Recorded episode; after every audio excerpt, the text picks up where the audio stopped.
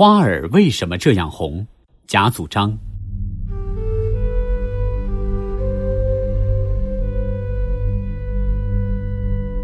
花朵的红色是热情的色彩，它强烈奔放，令人精神振奋。红紫烂漫的春天，活力充沛，生气蓬勃。花儿为什么这样红？人们一边赞叹，一边不免提出疑问，寻求科学的解释。花儿为什么这样红？首先有它的物质基础，不论是红花还是红叶，它们的细胞液里都含有由葡萄糖变成的花青素。当细胞液是酸性时，花青素呈红色；酸性愈强，颜色愈红。细胞液是碱性时，花青素呈蓝色；碱性较强，就成为蓝黑色，如墨菊、黑牡丹等便是。而当细胞液是中性时，则呈紫色。万紫千红，红蓝交辉，都是花青素在不同的酸碱反应中所显示出来的。除了红花以外，还有黄色、橙色的花。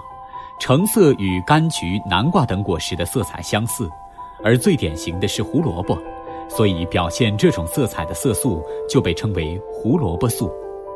至于白花，那是因为细胞液里不含色素的缘故。有些白花，例如菊花。猥亵之前微呈红色，表示它这时也含有少量的花青素了。变色的一个特殊例子是天色木芙蓉，早晨初开的时候是白色，中午变成淡红色，下午变成深红色，一日三变，愈开愈美丽。一般的花大都初开时浓艳，后来渐渐褪色。花儿为什么这样红，还需要用物理学原理来解释。太阳光经过三棱镜或水滴的折射，会分成红、橙、黄、绿、青、蓝、紫七种颜色。这七种颜色的光波长短不同，红光波长，紫光波短。花青素在酸性液中会反射红色的光波，我们便感觉到是鲜艳的红花。同样，花青素在中性液中反射紫色的光波，在碱性液中反射蓝色的光波。胡萝卜素有不同的成分，便分别反射黄色光波或橙色光波。白花不含色素，但组织里面含有空气，会把光波全部反射出来，所以呈现白色。花儿为什么这样红？还有它生理上的需要。光波长短不同，产生热效应也不同。红、橙、黄光波长，热效应大；蓝、紫光波短，热效应小。花的组织，尤其是花瓣，一般都比较柔嫩。野生状态中，在阳光强烈的地方，红、橙、黄花反射了热效应大的长光波，不致引起灼伤，有保护的作用。在树林下、草丛间，阳光弱的地方，兰花反射短光波，吸收微弱的热效应大的长光波，对它的生理作用有利。花儿为什么这样红？从进化的观点来考察，它有一个发展的过程。裸子植物的花是原始的形态，都带绿色，而花药和花粉则呈黄色。在光谱里面，与绿色邻接的长波一端是黄橙红，短波一端是青蓝紫。我们可以说，花色以绿色为起点，向长波一端发展，由黄而橙，由橙而红；向短波一端发展是蓝色和紫色。红色的花最鲜艳，最耀眼。可以说，在进化图程中是最成功的。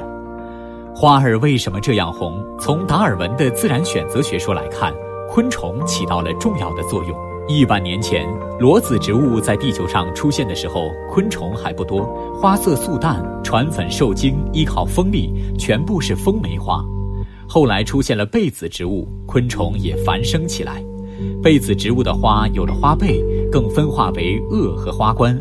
花被和花冠通称花瓣，花瓣不再是绿色，而是比较显眼的黄色、白色或其他颜色，形状也大了，有的生有蜜腺分泌蜜汁，有的散发芳香，这就成为虫媒花。风蒸粉蕊，蝶分香，昆虫给花完成传粉受精的任务。昆虫采蜜传粉有一特殊的习性，就是经常只采访同一种植物的花朵。这个习性有利于保证同一种植物间的异花传粉、繁殖后代，这样可以固定种的特征，包括花的颜色。我们可以设想，假如当初有一种植物花色微红，由于其中红色比较显著的花朵容易受到昆虫的注意，获得传粉的机会较多。经过无数代的选择，在悠长的岁月中，昆虫就给这种植物创造出纯一、显著、鲜艳的红色花朵。昆虫参与自然选择的作用，造成各种不同的植物，也造成各种不同的花色。花儿为什么这样红？最后要归功于人工选择。自然选择进程缓慢，需要经过很长的时间才能显示它的作用；人工选择大大加快了它的进程，能够在较短的时间内取得显著成果。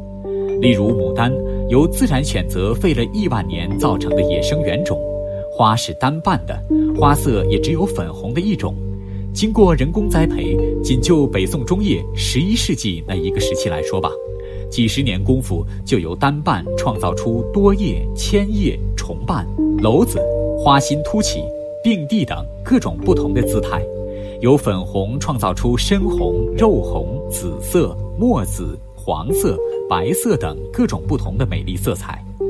再如大丽花，原产墨西哥，只有八个红色花瓣，人工栽培的历史仅二三百年，却已有上千种形状、颜色不同的品种。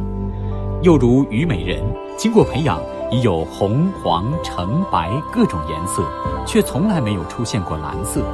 上一世纪末，美国的著名园艺育种家普班克发现一株花瓣上好似有一层烟雾的虞美人，特意培养，到本世纪初便育成了各种深浅不同的蓝色虞美人，为花卉园艺增添了新的品种。花儿这样红，是大自然的杰作。